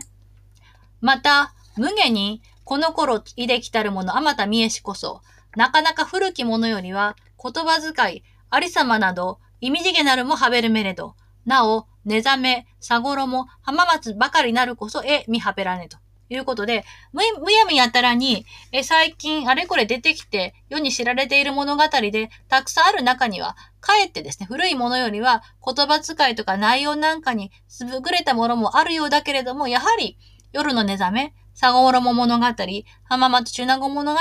ほどの力作なんかなかなか見つけられませんねと。えー、こういうふうに言った次に、また、高信の作りたるとて、浮波とかやこそ、ことのほかに心に入れて作りきるほど見えて、哀れにはべれど、そも、などか言葉遣いなど手続けにて、意図心ゆきて覚えはべらずと。いうことで、高信が作った作品ということで、浮波とかいう物語、これは、ことの他に高信が熱心にですね、作った、そのまあ、力量のほども伺えて、しんみりとはしているんだけれども、なぜか言葉遣いなんかが非常に今切烈で、で、とても満足できるようなものではありませんと。でさらにこんな風に続きます。また、定価の少々の作りたるとてあまたハベルメルは、まして、ただ景色ばかりにて、無下に誠なき者どもにはべるなるべしと言ってまして、定価の少々が作ったということで、あれこれも多い物語あるんだけれども、高信にも全然及んでいなくって、ただ雰囲気だけで、本当にリアリティのない作品ばかりでしょうと言って結構容赦なくぶった切られてますね。で、松浦宮とかやこそ、一重に万葉集の筆にて、うつ法など見る心地して、愚かなる心も及ばぬ様にはべるめると。いうことで、ただですね、松浦宮とかいう物語は、その作中の和歌はひたすらですね、万葉集の筆で、筋立てはうつ法物語なんかを見る気持ちがして、才能のない私なんかにはとても及びもつかない様子ですけれどもと。えー、こんな風に言ってまして、定価がかなりですね、その若い頃に、えー、物語をたくさん作っていたらしいということがわかるんですが、今残っているものは松浦宮だけなんですね。で、そういうその形で、えー、物語論の最後が、この二人の、まあ、男性によって作られた物語によって閉じられているということが、まあ、重要かと思います。それに、先ほど見たように、大体こう女性の独占上であった物語なんですが、そこにまたこう男性が食い込んできたっていうことをま指摘しているわけですね。これはさっきのその論文にありましたように、ジェンダーとしての女ということであればいいんで、実際にそのリアルな女であるとか男であるということは関係ないということですけども、それに高信定家というですね、どちらも美福門院香川を母に持つまあ二人ですよね。そういったやっぱり源氏物語非常に愛好していたお母さんから生まれた二人がこういった物語を作ってるっていうことはやっぱり、えー、非常に意味のあることなんだろうとは思いますね。えということで、ここからですね、まず浮波のかあおおよその流れ、それから松浦宮について触れてみたいと思います。まず、はじめに浮波です。これは藤原隆信作の三一物語で今残っていません。で、先ほどの無名同士、あるいは、えこれは次回にお話しますが、風揚和歌集。これはですね、1271年に成立した直線風、直線種に準じたですね、物語の和歌だけを集めた物語歌集です。で、全部で1400種の和歌が収められていますが、こういったですね、えー、ものによってかろうじてその郊外を知ることができます。で、男主人公のゴン・チューナゴンが多くの女性と愛の遍歴を繰り広げられる、えー、繰り広げていく筋立て。これは、まあ、源氏物語の光る源氏型の恋愛を思わせます。で、陰の女房と呼ばれる女性が、宇治の中野君と似た運命を辿っていたらしいっていうことなんかも、え源氏の圧倒的な影響下にあった陰世紀後の物語らしさを示すと、えこんな風に評価されています。で、ここで、えー、次にですね、風謡和歌集にどういった歌が入ってるかというところから、浮波の、まあ、あの、おおよそのストーリーを知ることができるよっていうことを具体的にその見ておきたいと思います。で、えー、そこにいくつかの歌を挙げました。この歌もそうなんですが、えー、言葉書きとそれを読んだ人間っていうのが重要になってくるわけですね。ちょっと見ていくと、まず最初の20番。心ならず、小野に住みける頃。男の久しく訪れはべらざりければ手習いに、浮波の当中納言の娘ということで、これはあの、どこの作品の誰っていうのがその読み人に出てくるわけですね。不本意ながら小野に住んでいた頃に、男がですね、久しくやってこなかったので、まあ、自分の気持ちを手習いにしたということで、え当中納言の娘と呼ばれる女性が、方々におぼつかなさも晴れやらで、霞み込めたる春の山里という歌を読んでいる。で、えー、次、116番歌ですが、ゴン中納言。この雪の消えざらんに、と頼めてはべりけれも虚しくて、花の頃になりてはべりければ、浮き波の東中納言の娘。ということで、えー、ゴン中納言がですね、えこの雪が消えないうちにまたやってきますっていう風に当てにさせておきながら、結局来なかった。で、春になってしまったので、ということで、消え沼と頼めし人の名残とや、庭の花にも人を待つべきという歌を読んでいる。で、次、女のもとに久しくまからで思い立ちはべりけるに、ホトトギスのほのかに泣けば、浮き波のゴンチューナゴン。これがその主人公とおぼしきゴンチューナゴンですね。女のところに久しくまあ行かないで、で、ようやく思い立った時に、ホトトギスがほんのり泣いたからということで、尋ねこぬ、我ウシアと忍び根に泣きて待ちきるホトトギスかな。ということで、そのホトトギスの泣き声とですね、自分を待っている女を、ま、あの重ねて読んだ歌です。で、次、久しく問わざりける女を訪ねて、おのなるところに巻かれりけるに、ほっととぎその泣くを聞きて、え、浮き波のゴン大納言。慰むや、また催すやほととぎす、物もう宿に、えきなく一声。これに対して返すということで、え、当中納言の娘。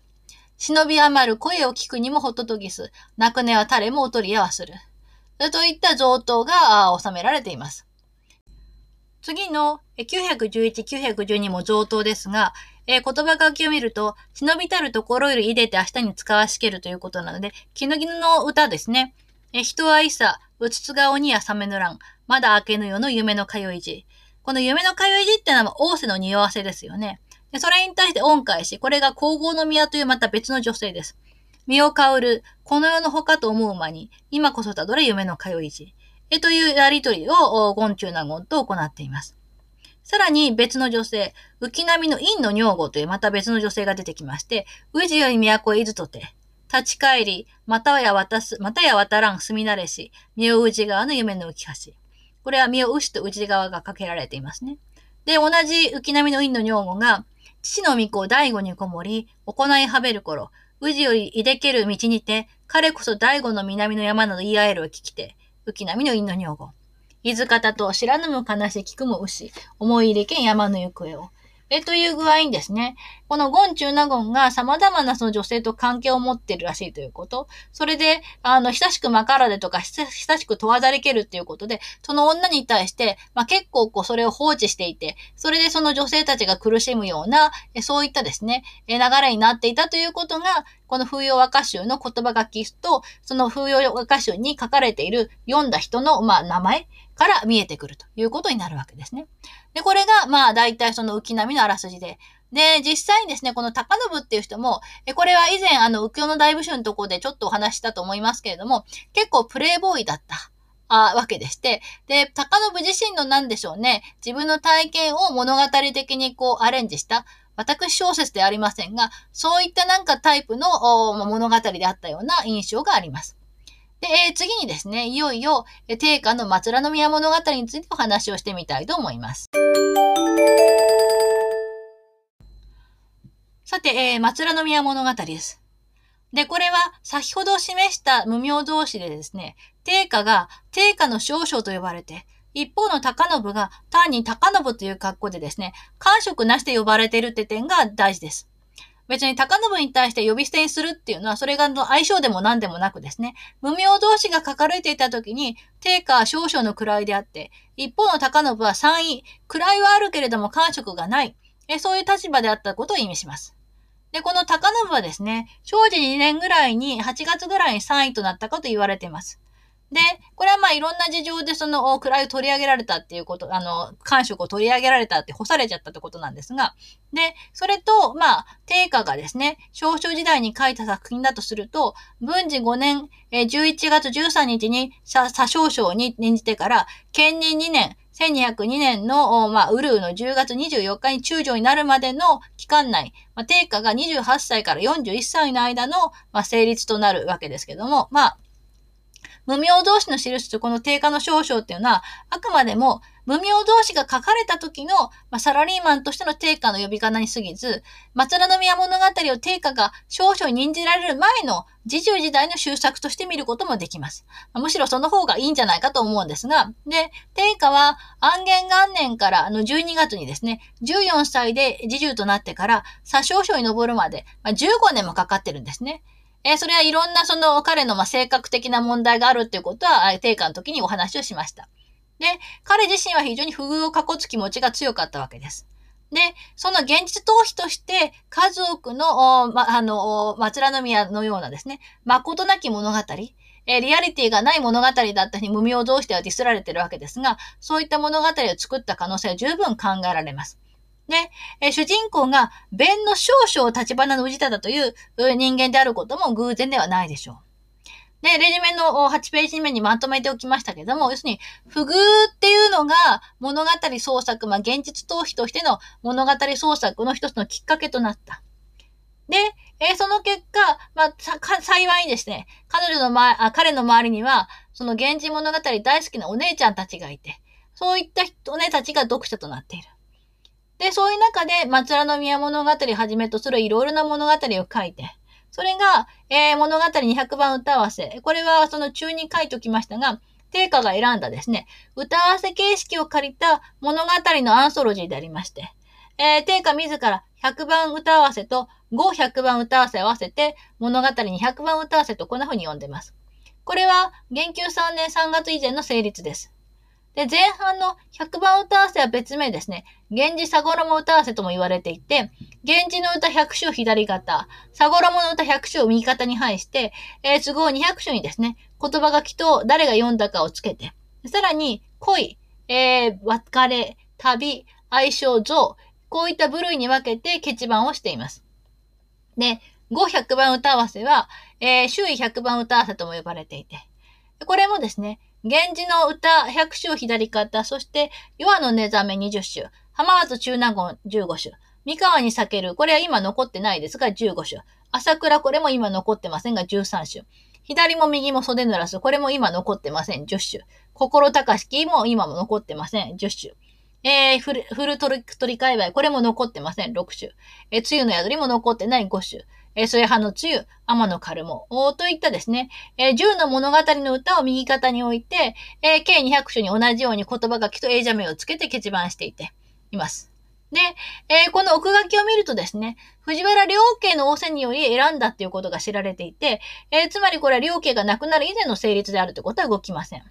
で、これは、定価の物語歌に対する好みだとか、あるいは今残っていないですね、再逸してしまった物語の内容を知る手がかりとしても非常に、えー、貴重な資料と言えるというものです。で、こういうものを両、両家へ、まあ、あの、献上しているというようなこと。で、その不遇、定価の不遇さがですね、型や無名同士で言及されるような多数の物語を作る方向に行き、一方で、両家に物語200番歌わせを献上すると。こういった二つの方向に進んでいたということになります。ともあれですね、そういった、非常にその、サラリーマンとしてなかなかこう、出世できないっていうのが、あ一つのこう、背景にあって、そんな中でどういったストーリーを作り上げていったのかということを、ここから少し、えー、見ていきたいと思います。で、まずですね、松浦宮物語という題名なんですが、これは、唐にわたる主人公、弁の少女氏忠を思うあまり、お母さんである飛鳥の姫巫女が松浦の山に宮作りをして、息子の帰りを待つことに由来しています。物語では、剣闘福祉として旅立つ、えー、弁の少女の初恋の人、神波の姫巫女とのひめやかな贈答か、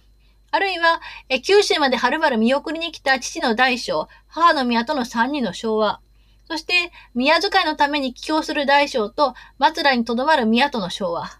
船出した弁の少将の独営と畳みかけて、別離の悲しみを印象づける場面となっています。そういったですね、松浦宮で我が子を待つというお母さんの気持ち、えこれがその題名の、まあ、由来になっているということになります。で、え次のですね、その主人公についてなんですが、これがですね、まあすごいハイスペックで超モテなんですね。で、え、幼馴染の神波の姫巫女の受代後、剣道福祉となって徒党し、優れた、まあ、才能ゆえに、文皇帝の長身とされます。で、金の曲、金のことの伝女縁として、帝の妹の火曜の巫女と会い、帝の没後は軍人の住吉の加護で、えー、この中国の内乱で奮戦します。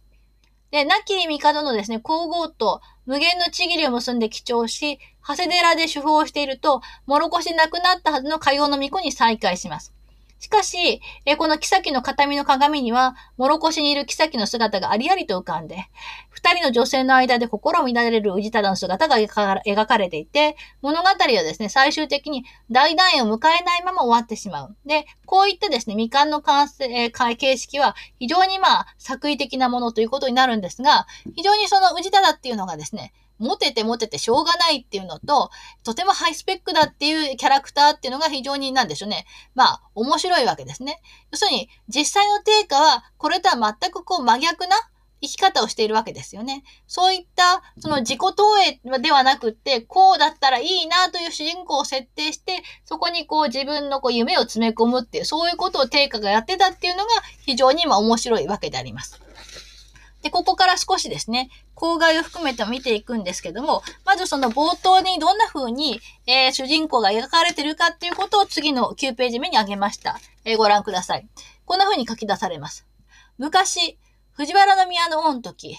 小三味大納言にて、中営の大将かけたまえる、立場の冬焼きと聞こえる、足利の巫女の御原に、ただ一人もたまえる男君、形、人に優れ、心魂世に類なくおいで玉を、父君はさらにも聞こえず、時の人、意味時期世の光と目で立てまつると。いうことで、役はその下に書いてあるので読みませんけれども、非常にその素晴らしい立花冬、冬焼という人が、飛鳥の巫女の腹にただ一人持っていた男君が、まあ、非常にこう優秀であったということ。で、死者にて踏み作り、様々な道に暗きことなしということで、7歳で監視を作って、もういろんな道に精通している。で、帝もですね、この子は凡人ではないと思って非常に興味を持った。で、え12歳で、お前にてこうぶりさせて、え帝の御前で元服をさせて、うどねりに任命すると。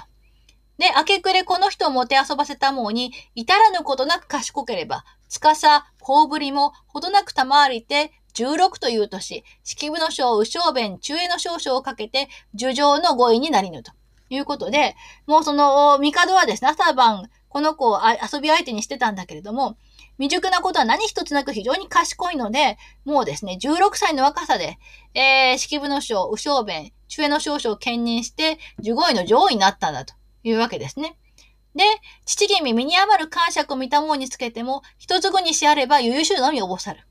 まあ、えー、非常に過分な感触、そして関与をまあもらったっていうことを見るにつけても、一人っ子だからですね、こんなにこう、いい目にあってしまうと、良くないことが起こるんじゃないかと。こんな風に、まあ、ひたすらこう心配している。で、この子のゆえにのみ面目を施したまえば、まして、名の目におぼされぬにはと。いうことで、えー、その自分はその親の七光ではなく、この七光で非常に世間の評判を、えー、高められていたので、まして、まあいい加減に思うことがあるだろうかと。言って次です。形、身の座へ、たらえることこそあらめ、世の連れの若き人のこと、色めきはだなることもなし。ただ宮遣いを務め、学問して明かしくらせば、帝をはじめ立て祭りで、豆に大人おとなしきものと申したるに、若き心のうち一つなん、人やりな人やりならず苦しかりけりと。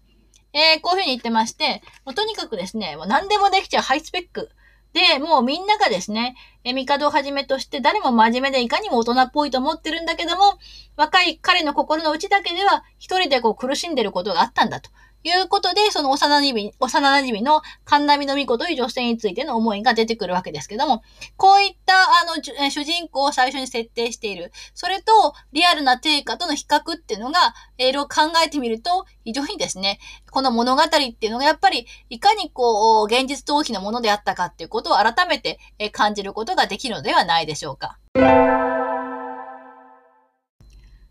さて、えー、次にですね、少し詳しめの口外をそれぞれの巻について載せました。で、その棒線を引いた部分の原文をそのですね、右に、えー、左に載せてありますので、後でこう対応させてちょっと読んでみてください。読みませんのでね。で、まず巻1です。藤原宮の御代に、正山美大納言立花の冬明と、飛鳥の巫女の間に生まれた氏忠は、容姿才覚ともに優れた貴公子で、学問一筋で浮いた噂もなかったが、心の奥では密かに、記載原の神田美の巫女を慕っていた。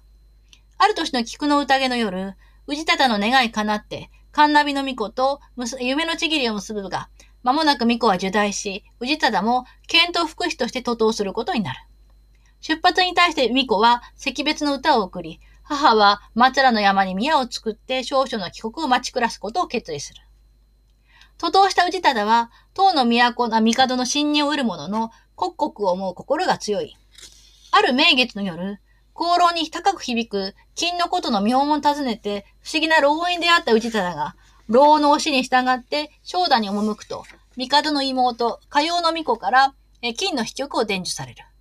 氏忠の心は巫女の美しさに乱れ、二人は近中での再会を訳して別れる。死の床に伏していた帝は、氏忠に皇太子の保筆を任せていた。巫女との約束の日、氏忠は五老、五宝楼の下でちぎりを結ぶ。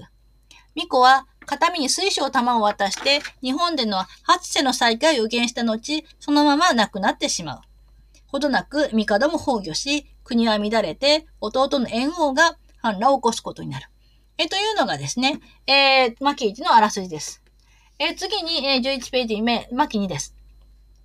亡き帝との約束を守り、氏忠は、新しい帝新帝や母妃とともに、食団に一旦退くが、わざかの兵で決死の逆襲を試み、神仏の加護により、敵将の右分会を打ち取り、縁王を破ることに成功する。天が太平の世になるが、氏忠の暴挙の根は募るばかりで。あるよ、母妃と間近にあった少々は、その怪しい美しさに魅了され、翌日の夕暮れ、梅の香りの漂う山里で、小を吹く妖艶な女と出会いちぎりを結ぶ。不思議なことに、小の女の香りは母妃と同じなのであった。帰国の日も近づいたよ。母妃は少々に、小の女は自らの化身であったと告げ、右分会はアシュラ、自分はトソステンの天寿、氏忠は天道で、えー、自分たち二人は天命を受けて、アシュラを懲らしめるためにこの東国に、えー、下ったのだと。え、こんな風に語り、片身の鏡を少々に与える。え、というのが牧にです。そして、牧さん、えー、12ページ目ですが、やがて氏忠は記帳し、八世にもう出て手法を行っていると、金のことの妙音が聞こえてきて、え火曜の御子と再会します。唐木先の片身の鏡を開いてみると、彼女の魅力的な容姿が懐かしい香りとともに立ち上がって、恋が悩なす自らの数奇な運命に、氏忠の心は知事に乱れるばかりであった。という形で、なんとも中途半端なところで終わることになっています。で、13ページにですね、作品の特徴を挙げておきました。まずですね、えー、武士の台頭によって滅びゆく王朝的なるものへの承継が非常に強いということ。一方ですね、武者のようらしい軍的、軍機的なるものへの戦士の寄付というのも見られます。で、牧にはですね、かなりこう合戦の描写が多いんですね。で、皆さん覚えていると思うんですけれども、定家は明月期に、後期成獣我がことにあらず、戦なんて俺の知ったこっちゃねえっていうことを高らかに言っていたはずなのにどうしたっていう感じですね。で、やっぱり実際は、その定家もね、そういったその戦乱と無関係でいられなかったということが、こういった作品から見て取れるわけですよ。で、この王朝的なものと軍記的なものの両者が混然と、混然一体となった昔物語調の作品というふうに言っていいでしょう。で、物語の展開を追うにつれて、まあ、牧一が万葉調、で、次が古今調、で、牧さんが新古今調と、こんな風に、まあ、全体のトーンが変化しているということができます。で、さらには、まあ、先行物語の需要というのもありまして、主人公宇治忠のモデルがですね、うつほ物語の年影や浜松中納言物語の中納言であるということ。さらに、神波の御事の儚い恋愛は浜松から取っていますし、老王との出会いとか、火曜の巫女からの飛曲伝授っていうのは、うつほ物語や浜松から取っている。で、輪廻転生のストーリーも浜松から取ってる。で、モロコシでの騒乱場面っていうのは、まあ、平家物語の先取り的とも言われている。等々ですね。いろんなこう物語に重要していたりとか、それの先駆けになっていたりします。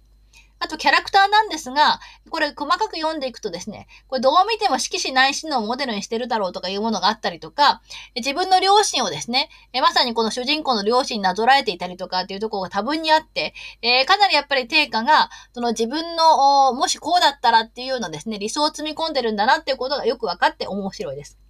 さらに言うと、抜文がですね、偽装されてるっていうこと。これもあの、参考論文を載せておきますので、後で読んでみてください。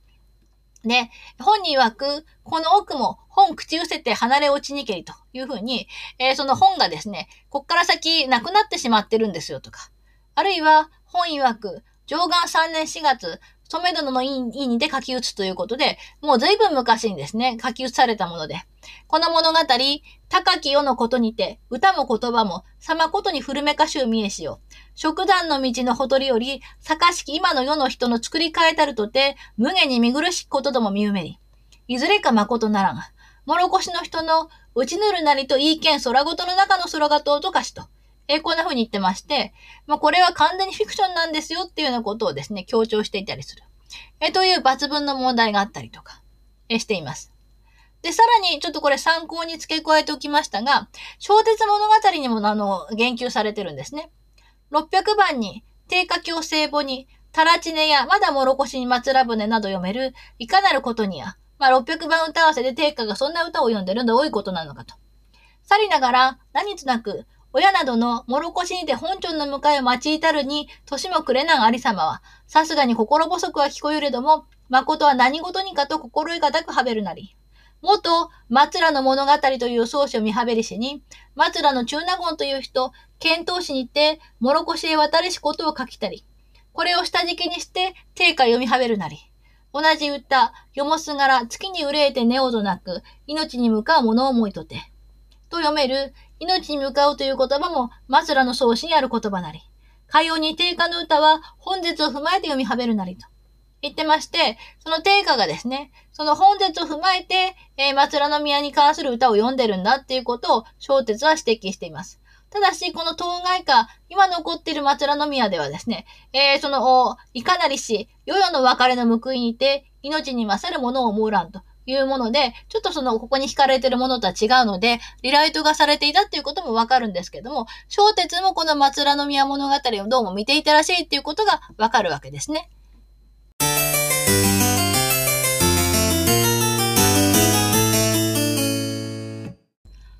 はい。ということで、女子会のオタクトーク炸裂の無名同士、そして定価のラノベ、松浦宮物語を中心にお話をしました。無名同士の源氏表、源氏表を読むと、改めて源氏物語を読んでみたくなりますし、あの定家がこんなぶっ飛んだ物語を作っていたというのも驚きですよね。